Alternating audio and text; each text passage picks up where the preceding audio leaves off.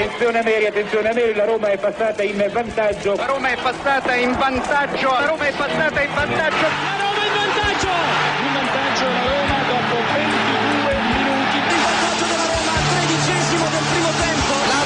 La Roma, solo 2 minuti. Al 22° Roma in vantaggio. La frase più bella del mondo, non è ti amo, la Roma in vantaggio.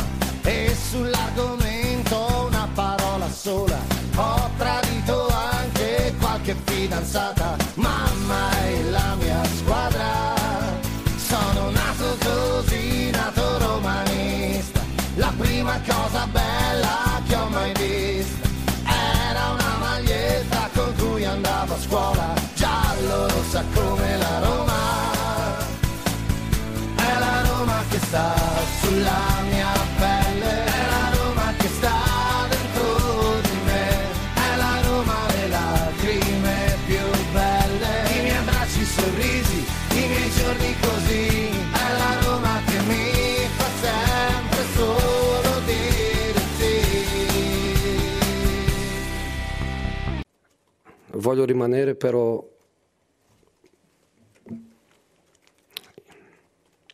i miei giocatori meritano di più. Io anch'io merito di più. Io voglio lottare per il più. Voglio lottare per il più. Sto un pochino stanco di essere allenatore, di essere uomo di comunicazione, di essere la faccia che dice siamo stati rubati. Sono un pochino stanco di essere tanto, però io voglio rimanere con condizioni per dare di più.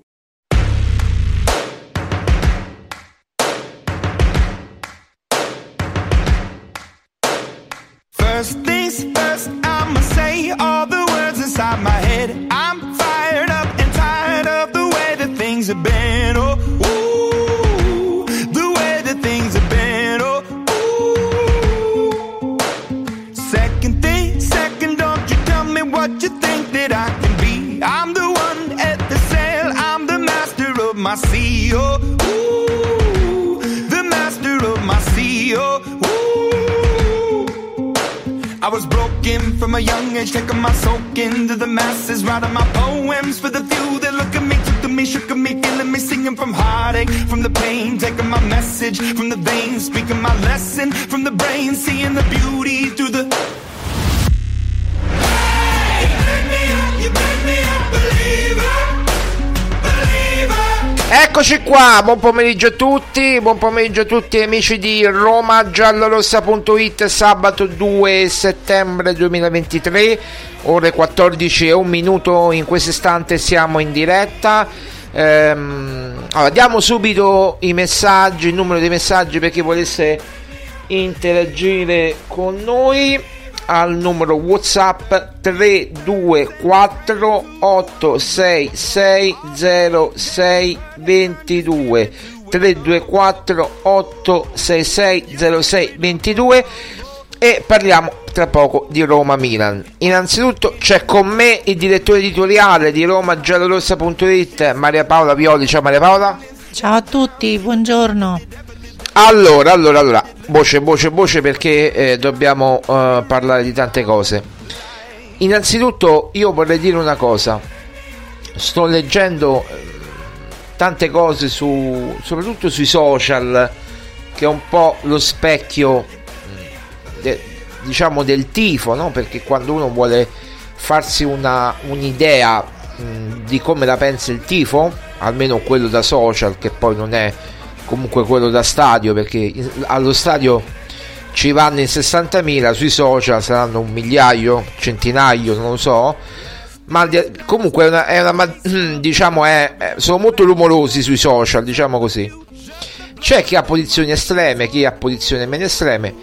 Io dico subito, ma non è una novità per chi conosce Roma giallorossa, noi siamo sì dalla parte della Roma, sì dalla parte dei Friedkin, ma anche e soprattutto dalla parte di Giuseppe Mourinho. Perché uno dice fare questa distinzione? Dovrebbe essere naturale essere dalla parte della Roma, quindi della proprietà e quindi di Giuseppe Mourinho, ma a quanto pare o sei dalla parte dei Friedkin o sei dalla parte di Mourinho, come se Mourinho lavorasse per il Milan, per l'Inter, per la Juve, non per la Roma.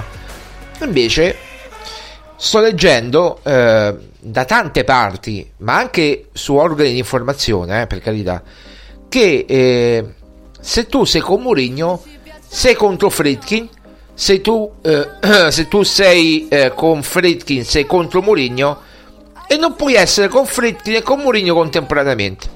Io questa cosa veramente non riesco a capirla. Radio, giornali, organi di informazione, social, ormai è tutto una divisione, chi si prende questo, chi si prende quell'altro, chi si prende il singolo giocatore. Allora io nella Roma personalmente mi prendo i giocatori forti. Chi mi prendo? I Batistuta, i Totti, i Cafu, i Candelà, che ti posso dire, questi giocatori qui nella Roma, i Montella nella Roma dello scudetto. Chi mi prendo nella Roma anche di Pallotta? I Nainggolan, gli Strootman, i Salah, i Totti chiaramente, i De Rossi, che insomma è stata una bella squadra anche quella di Pallotta, no? E questa Roma chi mi prendo? Chi mi devo prendere? Mi devo prendere Pellegrini? Mi devo prendere Cristante? Mi devo prendere Mancini? Mi devo prendere Rui Patricio? No, mi prendo Aouar, mi prendo i giocatori di qualità, parlo, mi prendo Bove, che vale più di tutti messi insieme questi. Mi prendo chiaramente Lukaku, ma poi mi prendo Smalling, nonostante tutti gli errori, tra poco ne parleremo. Mi prendo questi mi prendo. Non mi posso prendere Christensen, non mi posso prendere Çelik, non mi posso prendere questi giocatori. Con tutto che fanno parte della Roma e vanno sostenuti, ma mi pare logico, perché quando gioca la Roma vogliamo che giochino bene tutti, ma poi ci sono le categorie. Essendoci le categorie, se uno si chiama Çelik e non si chiama Maicon, Mourinho fino a 10 anni fa allenava Maicon, ha allenato Sergio Ramos, ha allenato Roberto Carlos, cioè adesso andate a vedere, no? Con tutto quello che, con tutta la bontà, l'amore da tifoso che possiamo avere per Zalewski, ma Mourinho ha avuto Roberto Carlos in quella fascia, cavolo, cioè ci sono le categorie. Detto questo, voglio dire solamente questo: io mi prendo i giocatori forti, dice è facile così, ma così si vince. Io non ho mai visto una squadra che ha vinto senza giocatori forti. L'esempio Napoli dice vabbè, ma Kvaratskhelia chi lo conosceva? Però che ne puoi dire a Kvaratskhelia? È inferiore a, che so, Hazard di qualche anno fa, per me è più forte pure.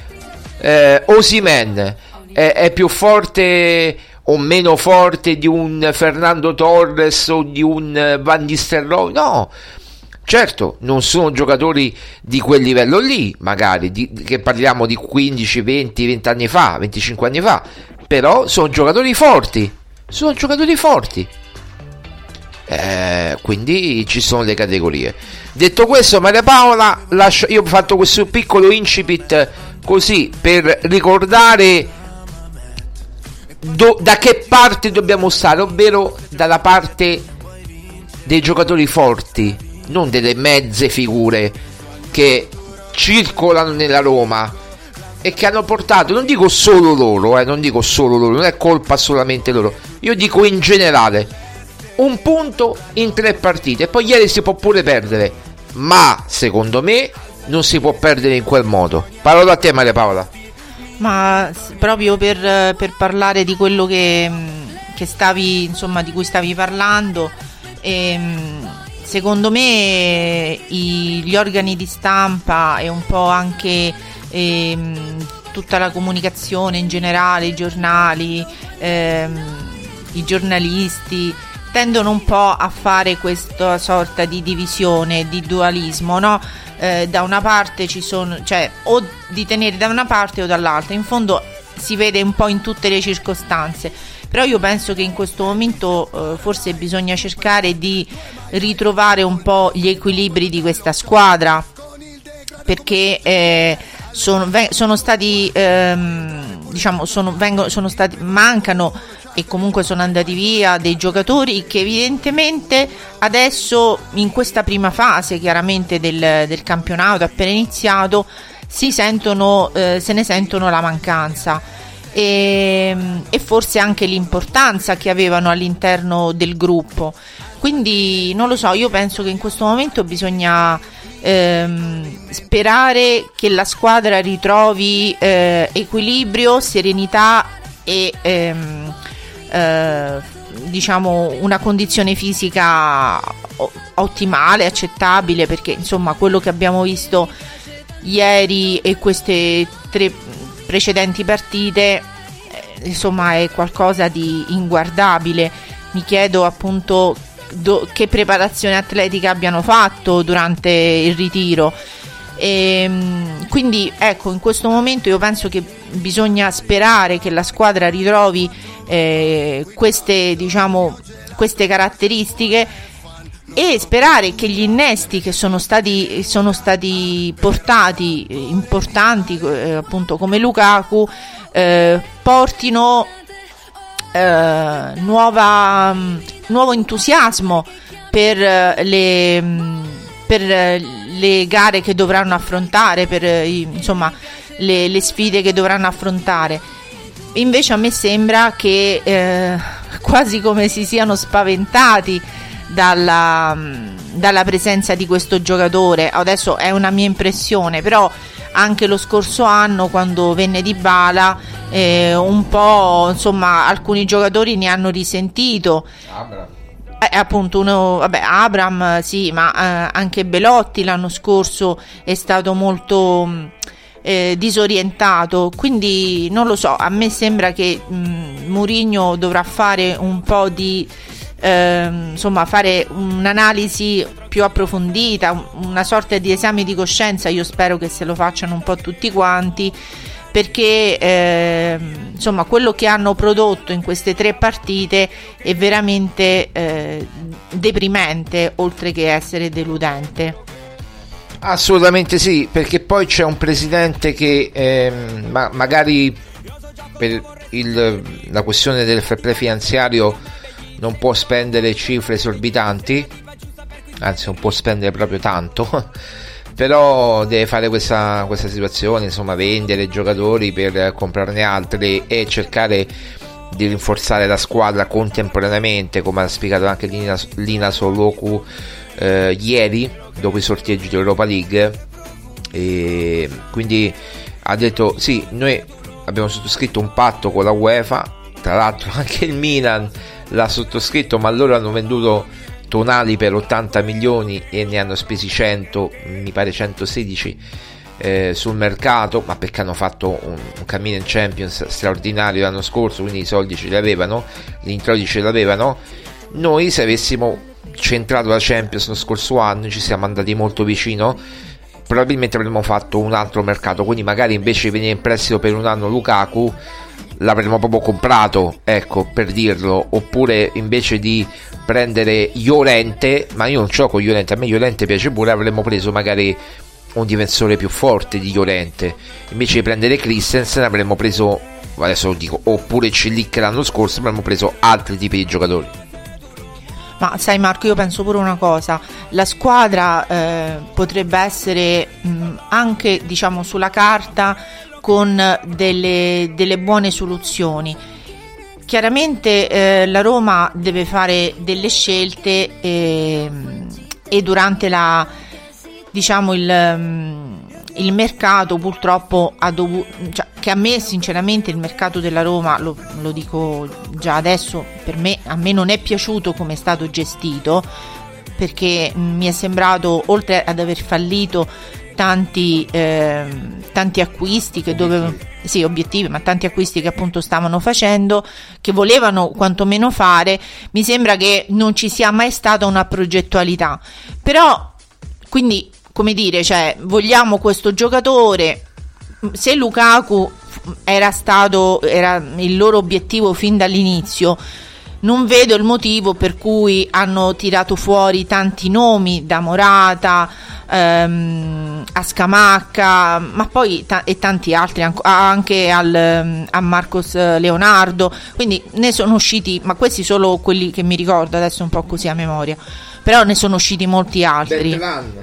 Beltran, io non me lo ricordo questo. Sì, ha fatto un tentativo la Roma mentre stava chiudendo la Fiorentina con Beltran, quindi poi è andata alla Fiorentina, va bene, però per dire che Zapata, ma quello è stato un obiettivo no, sì, per arrivare a Lukaku. No, se, per rispondere alla tua domanda, hanno aspettato tanto per arrivare a Lukaku perché gli ultimi giorni il Chelsea avrebbe aperto al prestito, che era l'unico modo per prenderlo. Se ti rivolgevi al Chelsea un mese fa, 2 mesi fa, ti chiedeva 40-50 milioni. Sì, siamo d'accordo, però voglio dire, come dire, c'è stata troppa, come devo dire, degli obiettivi troppo confusionari. Anche poi chiaramente per me anche il fatto che è stato venduto Matić, non per volontà chiaramente della società, ma perché lui se n'è voluto andare, ha portato degli squilibri, e a dover rimpiazzare velocemente il giocatore con l'arrivo di 2 giocatori che sulla carta possono essere anche dei giocatori bravi, però per quello che al momento Paredes ha fatto vedere in queste 2 partite è veramente, non so, imbarazzante, insomma, le sue prestazioni, per non dire altro, perché a me personalmente non è piaciuto, mentre per quei 20 minuti che ha giocato mi ha fatto una bella impressione Renato Sanches, e penso che in una partita come quella di ieri Renato Sanches ci sarebbe stato molto d'aiuto. Però questo per arrivare a dire cosa? Che purtroppo la Roma è fatta di giocatori che possono essere dei top player e dei giocatori che sono purtroppo di livello normale, per non dire altro, perché purtroppo l'equilibrio di questa squadra si trova proprio tra i giocatori appunto di livello normale e i giocatori che possono essere di ottimo livello.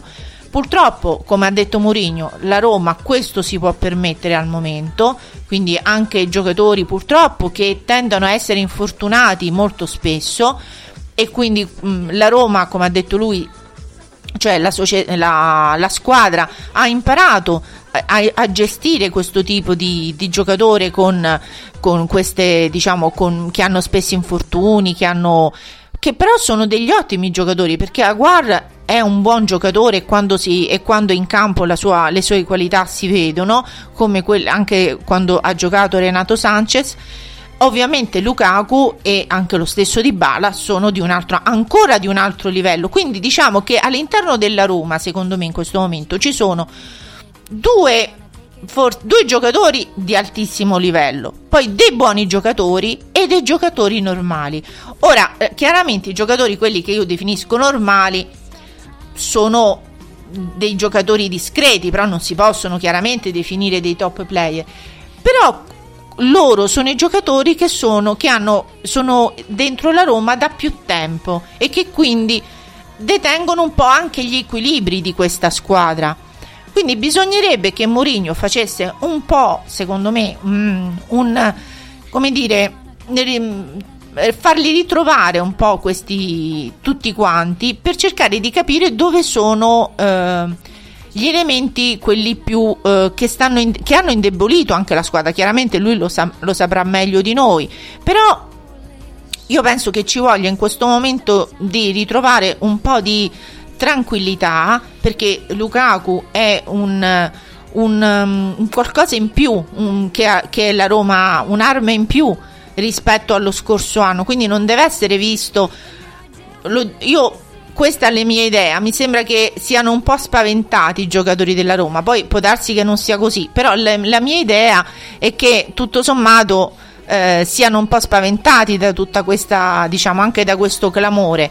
Però stiamo parlando di un giocatore che nel momento in cui è entrato in campo ieri ha fatto veramente una grande differenza, e quindi io spero che Mourinho riesca a trovare dei nuovi equilibri. Detto questo, però, Mourinho non ha, secondo me, esente da colpe, quindi non vorrei che si passasse un po' il messaggio che noi siamo pro Mourinho a spada tratta. Sì, è così, però insomma anche Mourinho ha un po' le sue responsabilità. No, nel senso, non siamo a spada tratta, quindi nessuno difende nessuno, anche perché se ci pagasse Mourinho lo difenderemmo, non ci paga. Ma al di là della battuta, noi non difendiamo nessuno, o non stiamo a prescindere. Io sto con gli allenatori forti, con quelli che mi fanno vincere, e con i giocatori forti, perché sono garanzia di vittorie, e noi tutti lo siamo, almeno qui a Roma giallorossa. Poi che Mourinho abbia fatto degli errori, questo nessuno lo mette in dubbio. Che la preparazione fisica non sia ottimale l'abbiamo visto tutti, non dobbiamo dirlo certo noi, lo vedrebbe pure un bambino. E poi, se tu hai visto Loftus-Cheek ieri, no? Poi andiamo a quella situazione che abbiamo analizzato. Tu hai visto Loftus-Cheek che è partita ieri, e tu hai visto, poi lascia perdere che è calato, ma tu hai visto poi Paredes che partita ha fatto, che cambio di passo che ha Loftus-Cheek, e che ancora Paredes non è in condizione, e chissà quando lo sarà, io spero presto. No, allora il discorso è questo, purtroppo, come dici tu, analizzando un po' le occasioni, diciamo quelle che hanno portato subito in vantaggio il Milan, è chiaro che lì ci sono stati degli errori di tutta la difesa, ma poi ecco, l'errore più eclatante è quello stato appunto di l'uscita di Rui Patricio, che come mi dicevi tu non è uscito col corpo, ma è uscito con il piede a martello, quindi e chiaramente quella è una situazione da rigore, però è tutta la situazione precedente che ha portato poi a quell'occasione, che evidentemente c'è qualcosa in questi giocatori che non va, disattenzione, deconcentrazione, una condizione fisica non ottimale, ma anche una condizione mentale, secondo me, cioè non sono sereni, non giocano sereni. Infatti, se rivediamo l'azione, se la rivedete pure voi tramite YouTube, tanto si vedono i gol, c'è praticamente questo buco che si crea con Giroud che tiene palla, poi Smalling che esce dal limite dell'area di rigore andando in pressione su Giroud. Quindi Giroud che fa? Vede Loftus-Cheek completamente libero, che quindi fa, cioè diminuisce un tempo di gioco al Milan. Smalling va vuoto, lascia campo a Loftus-Cheek, Llorente deve ripiegare velocemente, se lo perde, e Rui Patricio poi deve uscire a valanga su Loftus-Cheek. Io ho sentito dire non è rigore perché l'ha detto Marelli, ma lasciamo perdere. Per me ha fatto bene l'arbitro, cioè nel senso, l'arbitro in un primo momento non ha visto il rigore, ok? Non l'ha visto proprio, non se ne è accorto proprio che Rui Patricio, e neanche io me ne ero accorto dalla televisione, che Rui Patricio, la reazione è stata molto, io l'ho raccontata piano, ma vedete è in 2 secondi proprio, in 2 secondi, quindi Rui Patricio esce con la gamba destra alta, lui forse probabilmente l'arbitro pensava col ginocchio, invece poi rivedendolo al VAR non poteva non dare rigore, rivedendolo al monitor, non poteva non dare rigore, quindi rigore giusto, sacrosanto.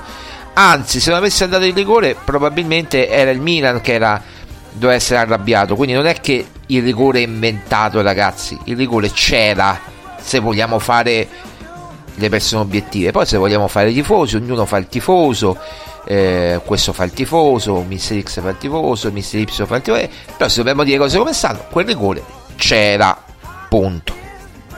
No, ma poi per esempio cioè, anche la Roma ha avuto comunque l'occasione di essere in superiorità numerica nel secondo tempo e avere più di una mezz'ora per poter ribaltare la partita, quindi tutto sommato la Roma le occasioni nel secondo tempo le ha avute, anche perché il Milan, come mi hai detto tu, era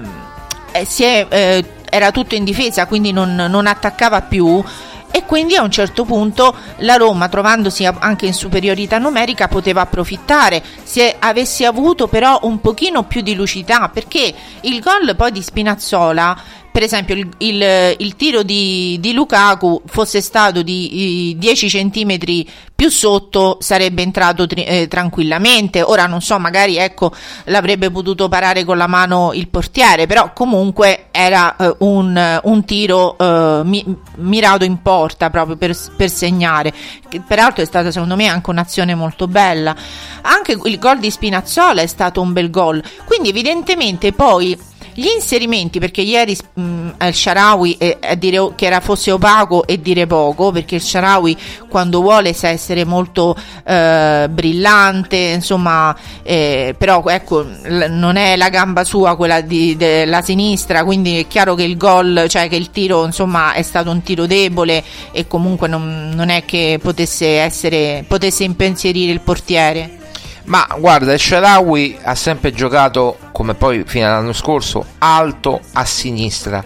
Se tu lo metti come seconda punta non rende, quindi se tu lo metti come esterno, per dire al posto di Zalewski o di Spinazzola, lui che fa? Rientra con il destro a giro e segna.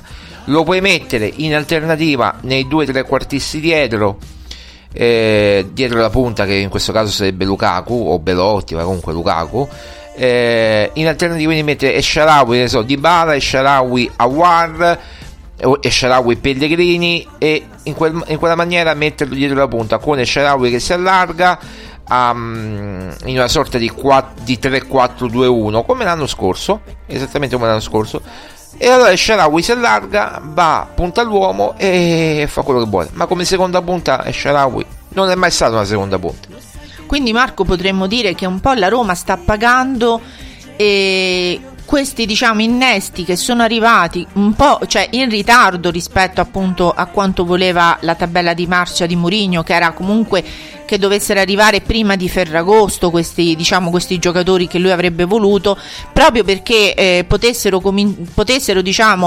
arrivare in un momento prima dell'inizio del campionato e trovare poi delle soluzioni anche che fossero già pronte all'uso, nel senso che comunque lui probabilmente in questo momento sta facendo degli esperimenti, ma a campionato in corso.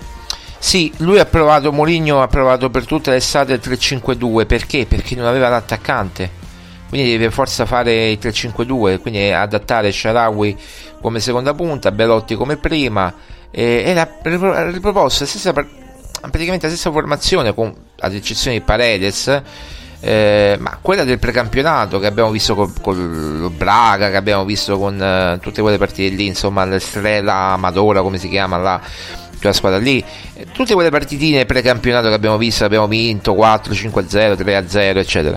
Poi è chiaro che l'ha provato e adesso non può tornare indietro, però in queste 2 settimane sì, può tornare indietro, perché io se vuoi mantenere la difesa 3 puoi benissimo tornare al 3-4-2-1, quindi quando avrai a disposizione Dybala, quando avrai a disposizione Pellegrini al 100%, ora che è la prima punta potente, Lukaku può finalmente giocare e fare il reparto da solo, cosa che Tammy Abraham lo ha fatto il primo anno e non l'anno scorso.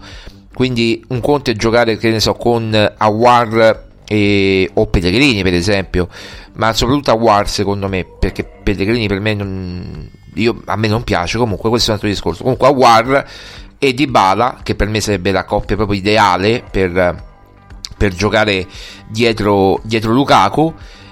Chiaramente se Aouar sta bene, se sta bene Aouar ok, se no chiaro no, metti Pellegrini e dietro Lukaku, oppure cambi modulo, torni con la difesa 4-2-3-1 come era poi nell'idea iniziale di quando arrivava a Roma Mourinho, 4-2-3-1 che poi cambia poco da 3-4-2-1 se andiamo a vedere solo un paio di arretramenti, perché praticamente i mediani sono sempre quelli, potresti far giocare Cristante e Bove, Cristante Paredes con inserimento di Renato Sanches, non magari come mezzala ma come quasi una sorta di trequartista come giocava Wijnaldum l'anno scorso praticamente, a galleggiare tra le linee, e con Dybala un po' più avanzato insieme a Lukaku, perché Dybala sa fare la seconda punta e il rifinitore tra virgolette. Quindi le opzioni ce ne sono molte e adesso sta Mourinho. Lui purtroppo il tempo è stato poco secondo me per provare tutto questo, perché Paredes è arrivato il 15 agosto, Sanches è arrivato il 15 agosto, Lukaku il 30-31 quando è arrivato, quindi la partita era il primo, quindi quando aveva il tempo di provare Lukaku, anzi già un miracolo che ha giocato 20 minuti secondo me. Sì, anch'io sono d'accordo che comunque Lukaku nel momento in cui è stato chiamato in causa si è fatto trovare pronto, nonostante magari non abbia partecipato alla preparazione con la squadra. Quindi potremmo dire che questi 2 settimane, questi 15 giorni che la Roma si ferma per tutti, si ferma il campionato, vengono un po' saranno come una sorta di banco di prova. Banco di prova, ma comunque anche un supplemento di ritiro per comunque cercare di trovare i nuovi equilibri, quindi probabilmente sperando che appunto anche che tutta la squadra ritrovi entusiasmo, ripeto, e si renda conto che per esempio adesso che ci sono stati i sorteggi per l'Europa League, se vogliamo un po' commentare i sorteggi, diciamo che il girone della Roma è un girone non estremamente complicato, quindi la Roma ha buone possibilità di andare avanti e di essere in testa di serie per vincere il girone, no? In teoria l'anno scorso pure doveva essere così. Lo Sheriff non dovrebbe essere un problema, lo Slavia Praga è una buona squadra ma c'è questo spettro, ma non è lo Slavia Praga per intenderci di quello che mi ricordo io, tipo Borski, di questa gente qui, anche se era un mezzo giocatore di Vavra che ci ha segnato. Quindi poi c'è Sheriff, Slavia Praga, non mi ricordo l'altra, non mi ricordo adesso. Comunque è un girone molto, molto semplice, ma se la Roma trova il bandolo della matassa, ok, altrimenti tutte le squadre diventano difficili, tutte, non ce n'è una. Anche lo Slavia Praga può diventare difficile, anche lo Sheriff può diventare, e il Servette, ecco, mi mancava il Servette, anche il Servette può diventare difficile, soprattutto se giochi in casa di queste squadre, non tanto all'Olimpico ma in casa loro. Io dico una cosa, continuando a commentare un attimo Roma-Milan, che ieri, se analizziamo il secondo gol, quello di Leao, c'è appunto Çelik che non sta fermo aspettando che Leao si giri e faccia quello che vuole. Io capisco la paura magari di commettere un fallo da rigore, ma lì devi anticiparlo perché la palla è morbida, lì Leao ha tutto il tempo di girarla e di fa un gran gol, per carità. Però lì Smalling lo anticipa, Çelik no, perché Çelik non è un centrale difensivo fondamentalmente. Lì chi è che doveva marcare in quella porzione di campo Leao? È quello che mi chiedo. Lì doveva esserci forse Mancini, forse, perché la zona di campo è quella. Se Smalling va su Giroud, lì c'è Mancini che deve marcare quella zona di campo, cioè quando poi Çelik viene saltato, no? Nella prima marcatura ci deve essere Mancini nella seconda marcatura, perché la fascia è quella. Mi sembra che Mancini, Marco, stava vicino a Smalling in marcatura a Giroud e ha sbagliato perché lui doveva raddoppiare su Leao e Smalling può benissimo fare, ma lì non è colpa di Mourinho, lì è colpa dei giocatori, perché Mourinho non può fare questi errori così da dilettante. Cioè, lo capiamo noi che non siamo allenatori, non lo capisce Mourinho, ma sicuro, secondo me Mourinho, dobbiamo dire, ieri non ha parlato anche per non sparare addosso contro i giocatori, perché come dicevi tu, e poi te lo faccio esprimere il concetto, per me anche alcuni giocatori lo hanno un po' mollato, e io mi riferisco a qualcuno anche di importante, e questo Mourinho proprio non gli va giù. Ma più che non gli va giù, non se lo merita, perché per come li ha difesi anche in condizioni lo scorso anno quasi al limite dell'indifendibile, perché anche l'anno scorso hanno fatto, cioè la scorsa stagione, alcuni giocatori hanno fatto delle partite veramente allucinanti, quindi io penso che l'errore che abbia fatto Mourinho è di affidarsi troppo a dei giocatori che in questo momento non lo stanno ripagando come lui merita, e forse se ne sta rendendo conto. Quindi poi noi chiaramente le dinamiche interne di quello che succede dentro lo spogliatoio non le possiamo conoscere, però questo è quello che un po' traspare da quello che si vede, e quindi sembra quasi che Mourinho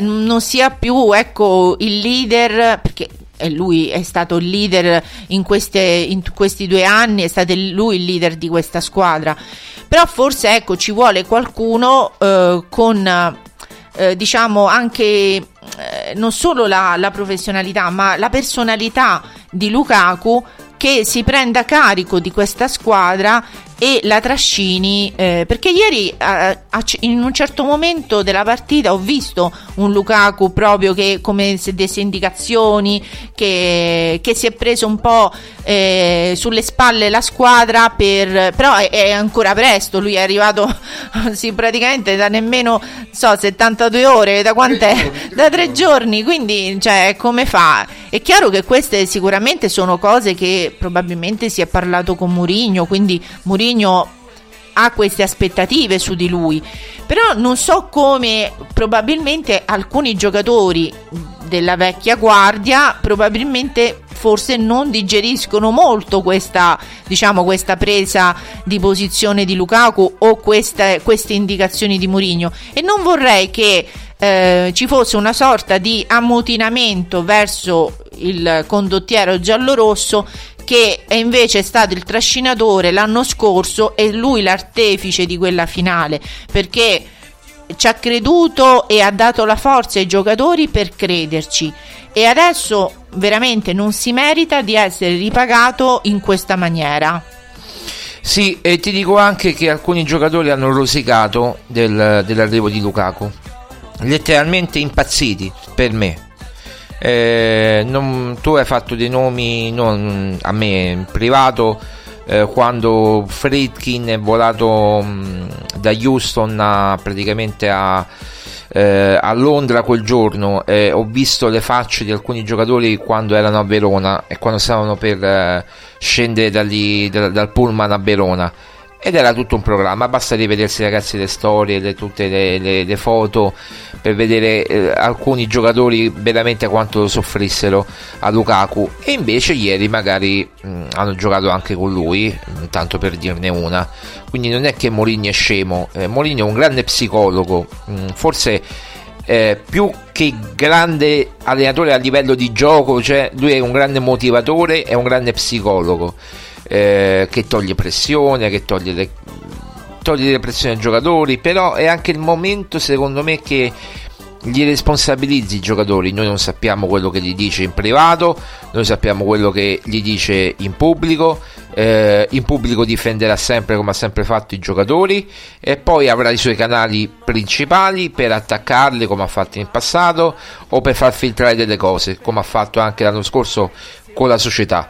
Però è il momento che questi giocatori si responsabilizzino, perché abbiamo solamente in attacco Lukaku, Belotti, Dybala, El Shaarawy, Azmoun, e questi no, perché Solbakken nel partito, più Aouar, Renato Sanches, Paredes, non metto Christensen e Llorente, perché Llorente già l'anno scorso, Christensen per me non toglie niente, non dà niente, non pervenuto, poi magari migliorerà, me lo auguro, ma questo è la verità. È un giocatore praticamente retrocesso dal Leeds, quindi insomma, sì.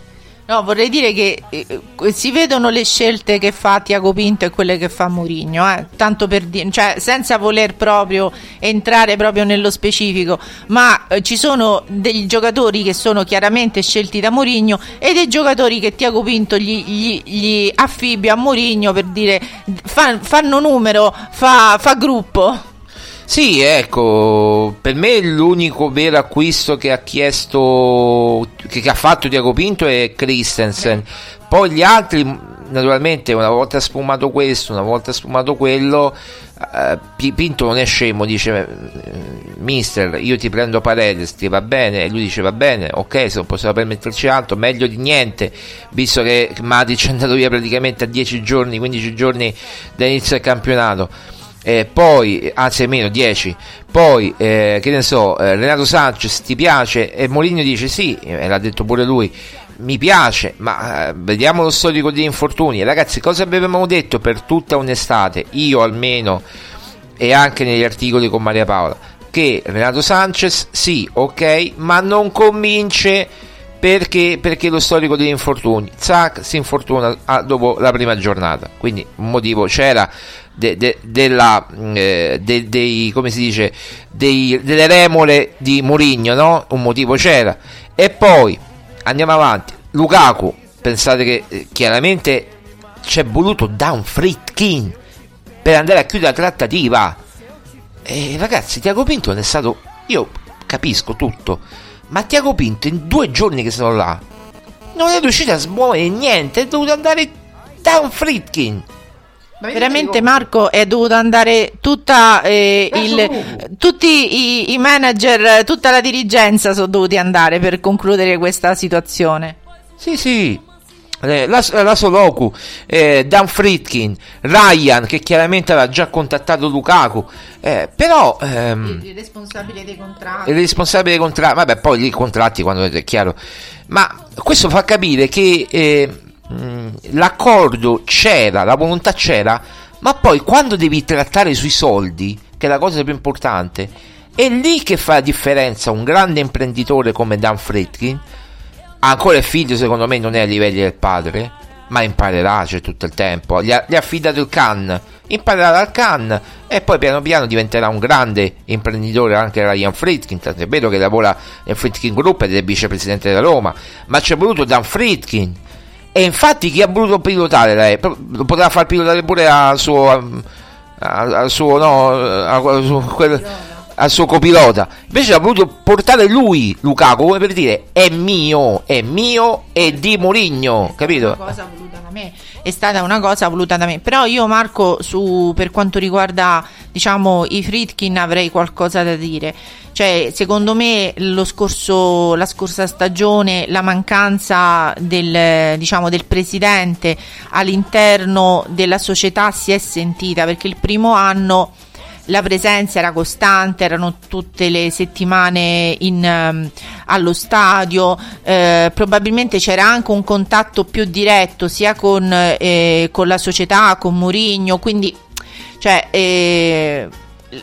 secondo me non si può lasciare una società troppo e non essere presenti, perché comunque anche i giocatori hanno bisogno di sapere che c'è una solidità nella società, e questo, vabbè, potrebbe allargarsi anche in altre situazioni, però cioè posso anche pensare che i giocatori abbiano potuto avere un po' anche il contraccolpo di tutte quelle voci che si sono rincorse durante il mercato, magari ecco anche la non presenza proprio fisica a Trigoria del presidente. Io penso che serva appunto maggior presenza anche dei Friedkin in questo momento, perché questo è un anno cruciale per Mourinho e per la Roma, io penso, perché non si sa appunto se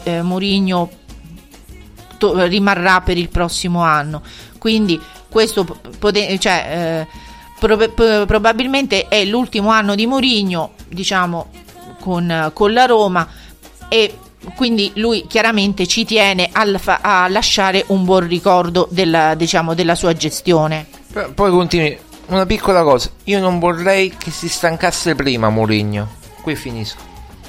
Speriamo di no, anche perché Mourinho è uno che è un lottatore, quindi insomma nelle sue situazioni è sempre andato fino in fondo, quindi perché dovrebbe essere così?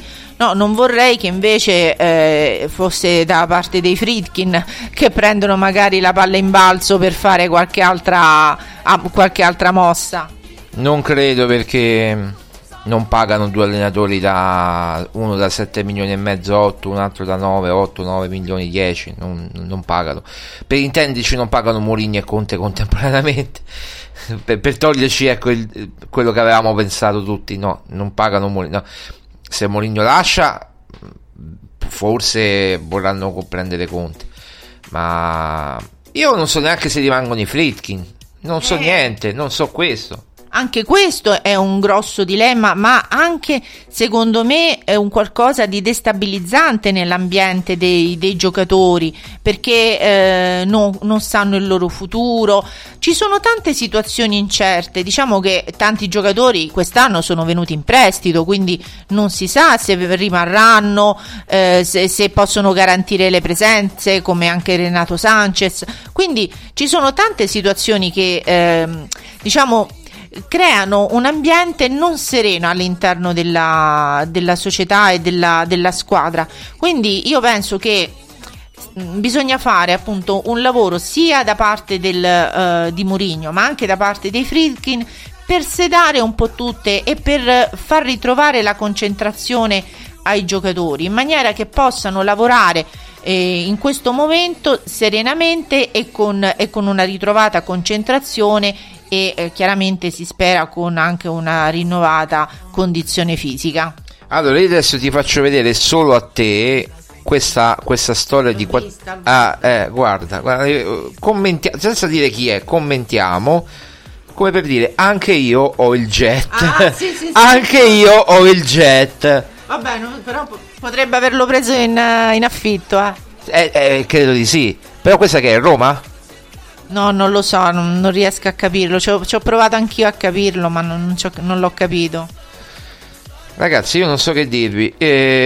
Vabbè, io nel senso troppi dubbi che però destabilizzano, come dice Maria Paola, la squadra. Quindi che deve fare? Mourinho deve fare quello che sa fare meglio, cioè lavorare, avere le idee, trovare soluzioni, e io sono sicuro che troverà le soluzioni prima o poi. È proprio nei momenti di difficoltà che si vede Mourinho, non tanto quando le cose vanno bene, proprio nei momenti di difficoltà che si vede Mourinho. Si è sempre visto nella sua carriera, se uno analizza proprio la sua carriera, è nei momenti dove sembra finito, distrutto, che lui ti toglie proprio il coniglio dal cilindro. Poi se l'asso dalla manica, esatto. Poi se vorrà la proprietà continuare a investire, ma in maniera seria, come ha detto anche la Soloku, al di là del FP finanziario, ok, però bisogna che la Roma abbia un livello internazionale sempre più importante e in crescendo, esatto, perché solo con il livello internazionale in crescendo, e quindi giocando partite europee, le finali, le semifinali, arrivando come minimo, obiettivo minimo deve essere sempre per la Roma con Mourinho la semifinale. Poi quando ne abbia Mourinho tutto quello che verrà sarà di guadagnato, non è che esiste solo Mourinho, a meno che non mi porti, che ti posso dire, Klopp, a meno che non mi porti Ancelotti, ma Ancelotti va al Barcellona, al Brasile, nel Brasile, a meno che non mi porti un altro allenatore grande, Emery, per dire, che a me piace tanto uno come Emery, allora è un altro conto. Però se mi porti un italiano, un De Zerbi, eccetera, però io credo, questo stiamo già proiettando oltre. Parlando di oggi, Mourinho, io mi auguro che non si muova dalla Roma. Qualcuno dice, ma forse gli manca la figura che prenda la posizione all'interno della Roma, che lo difenda, perché sì, perché quell'errore arbitrale lui sostiene di aver subito un torto ieri con quel rigore. Ma al di là di questo, però è giusto che abbia che qualcuno della società vada a parlare, che non vada a parlare Cristante, che è un giocatore, ma che vada a parlare Tiago Pinto o un altro Mister X, che lo dovete trovare, punto. Totti, Boniek, Rosella Sensi, qualcuno. Sì, anche perché Mourinho era una delle, diciamo, delle richieste che ha fatto l'anno scorso, cioè la scorsa stagione a fine campionato, cioè una figura che fosse da mediazione tra la società e le esigenze del tecnico, e che magari, ecco, facesse anche combattesse le battaglie, insomma, che chiaramente Mourinho riteneva, o i torti, gli eventuali torti che poteva aver subito la squadra. Quindi però ti ripeto, io in questo calciomercato vedo tanta confusione, come se non ci fossero stati degli obiettivi che però non si sono concretizzati, giocatori che sono venuti quasi come in sostituzione. Diciamo le cose come stanno: a Mourinho gli devono andare bene, perché forse non erano quelli che chiaramente avrebbe voluto lui, e quindi in sostanza se li deve far andare bene. Però io credo che purtroppo uno degli errori che fa Friedkin è di fare sempre queste cose troppo plateali, queste cose un po' da film americano, e di perdersi poi nella concretezza, o di delegare forse a delle persone, non so, forse Tiago Pinto, la gestione di quello che succede all'interno di Trigoria. Ci deve essere di più la presenza, per me, dei Friedkin, e su questo secondo me cioè, perché anche i giocatori, sapendo che i Friedkin sono lì, che sono presenti, che vogliono sapere quello che sta succedendo, perché poi di voci se ne sono sentite tante anche sulla partenza di Matić, quindi effettivamente non sappiamo che cosa sta succedendo all'interno di Trigoria. Può darsi pure che a Giuseppe le cose stiano un po' sfuggendo di mano, che magari lui non riesca più a gestire delle situazioni.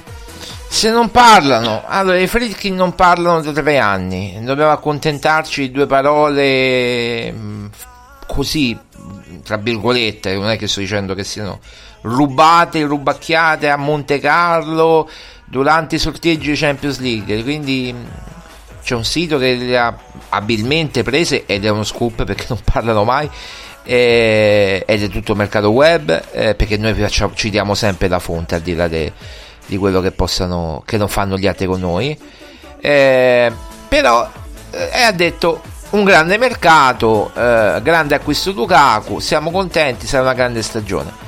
Ma io lo voglio sentire in una conferenza stampa, in un'intervista. Hanno Roma TV, quella YouTube, insomma, hanno i podcast come hanno i podcast come noi, come li facciamo noi, addirittura utilizzano lo stesso sistema, quindi possono fare quello che vogliono. Sarebbe, penso, il podcast più ascoltato del mondo se parlano di Friedkin in diretta. Fanno milioni e milioni di visualizzazioni, di ascolti, se parlano di Friedkin un giorno.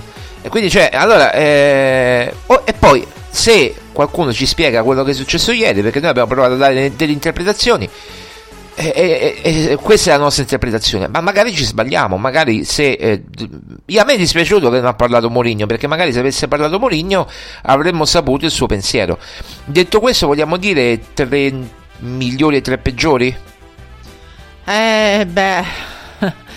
Allora, tra i migliori, Lukaku, Spinazzola e forse credo anche Bove, perché comunque insomma quando è entrato in campo insomma si è vista la differenza.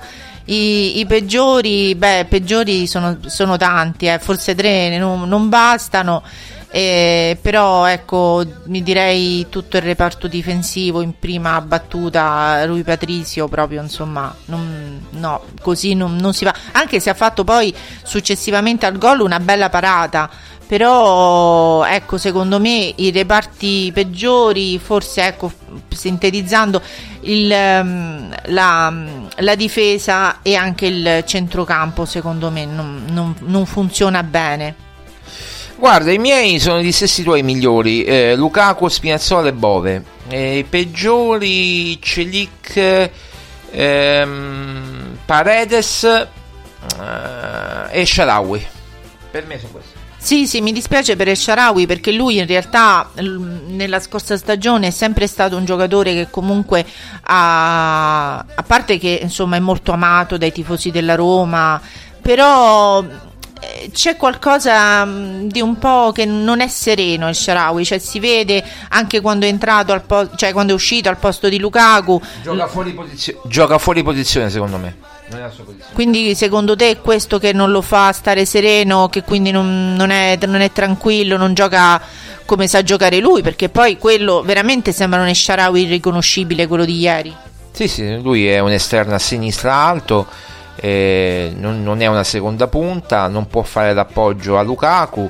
Lukaku deve giocare con Dybala, può giocare anche con Belotti, intuizione con Belotti, del doppio centravanti di sfondamento è giusta.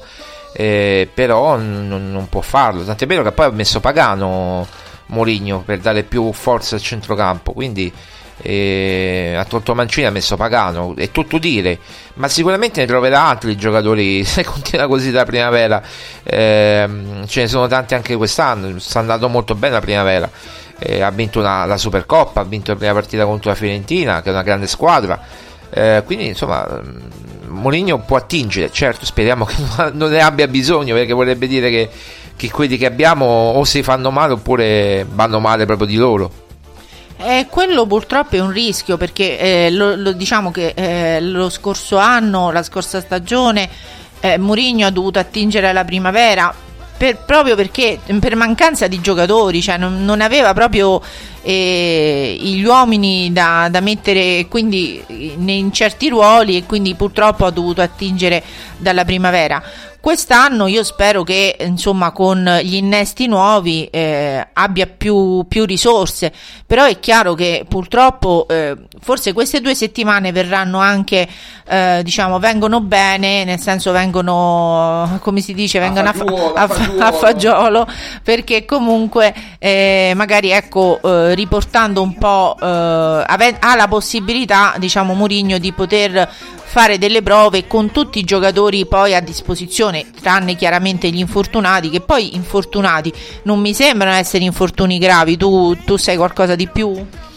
Aouar, vediamo gli esami, adesso faranno gli esami, dovrebbe essere un piccolo stiramento, adesso non so quanto tempo dovrà stare fuori, speriamo poco, speriamo che in questi 15 giorni recuperi.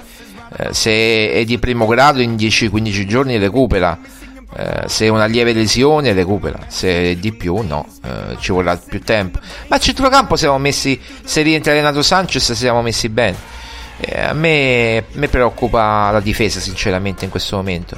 Ci voleva un difensore, io spero sempre in Sergio Ramos con tutti i 37 anni e spero che magari possa arrivare un portiere come De Gea prima o poi, perché meglio De Gea che questo Rui Patricio, che ripeto io non ho mai criticato Rui Patricio, anche se non mi è mai piaciuto particolarmente, però devo dire che nei momenti importanti Rui Patricio c'è stato, però da 3 anni fa a oggi è molto calato. E va bene, quindi insomma, come ripeto, queste 2 settimane arrivano bene perché magari ecco Mourinho avrà la possibilità di lavorare, di recuperare alcuni giocatori che magari che appunto si sono infortunati e di fare appunto delle prove, e si spera, ecco, se dovessi fare un appello a Mourinho cerca di spronare un po' questi giocatori, di toglierli un po' da questa sorta di apatia che sembrano che stanno provando in queste prime giornate di campionato, perché insomma i rinforzi che sono venuti sono rinforzi di tutto rispetto e che possono portare qualità e migliorare tutto il gioco della Roma, quindi non è che si sta togliendo spazio a qualcuno, ma si sta dando l'opportunità a tutti, anzi proprio perché in questo modo non si devono spremere come limoni dei giocatori che poi ecco si arriva a fine campionato che sono degli stracci, come d'altronde è successo proprio per Tammy, cioè l'anno scorso ha giocato talmente tanto che poi purtroppo ha subito quell'infortunio che appunto lo terrà lontano fino a gennaio, ma insomma speriamo anche lui di recuperarlo quanto prima, anche perché ieri era in tribuna insieme a Kumbulla, a Dybala, quindi, e a Renato Sanches, quindi comunque insomma vuol dire che ecco lui c'è sempre stato, Tammy è venuto pure è tornato pure proprio la scorsa settimana proprio per vedere appunto la squadra e per stargli vicino. Guarda, ti dico solo che ieri con Dybala appunto e Tammy e Dybala erano proprio in panchina a dare la carica, proprio in panchina loro erano vestiti, sì ci sono le foto, erano vestiti tutti con loro abiti, insomma con loro abiti da sportivi, e poi sono andati in tribuna, però hanno dato la carica a chi si stava riscaldando in quel momento, erano proprio in campo, in panchina. Va bene, 14.58, ciao Maria Paola, grazie, ci sentiamo prossimamente quando ritorneremo magari con calma lunedì. Sì, senz'altro, un saluto a tutti. Allora io vi saluto, vi do appuntamento chiaramente a lunedì, poi ci saranno queste 2 settimane, cioè Spalletti che ha già parlato in conferenza stampa, ha parlato delle novità, ha parlato Mancini è ritornato in nazionale dopo tanto tempo, Gianluca Mancini, non Mancini Roberto, Gianluca Mancini l'ha convocato Spallettone, come lo chiama Mourinho. Abbiamo 4 in nazionali della Roma, non sicuramente insomma magari non tra i nostri preferiti, però insomma ci sono 4 giocatori della Roma, però c'è da dirlo, Cristante fa impazzire tutti gli allenatori, ci sarà un motivo che io non capisco però sicuramente perché Pellegrini misteri. Va bene, ciao, forza Roma. La barca ma anche 4 bypass, qui trovi solo il mio gelato, corso suona e fan, non ho cultura, la mia gente non sa che ne ruda però sapore di sale. Wow, le telefonate, ore ad aspettare, poi mi da occupato perché chiami anche tu. Bolle di sapone sotto il tuo balcone e mi piace tanto tanto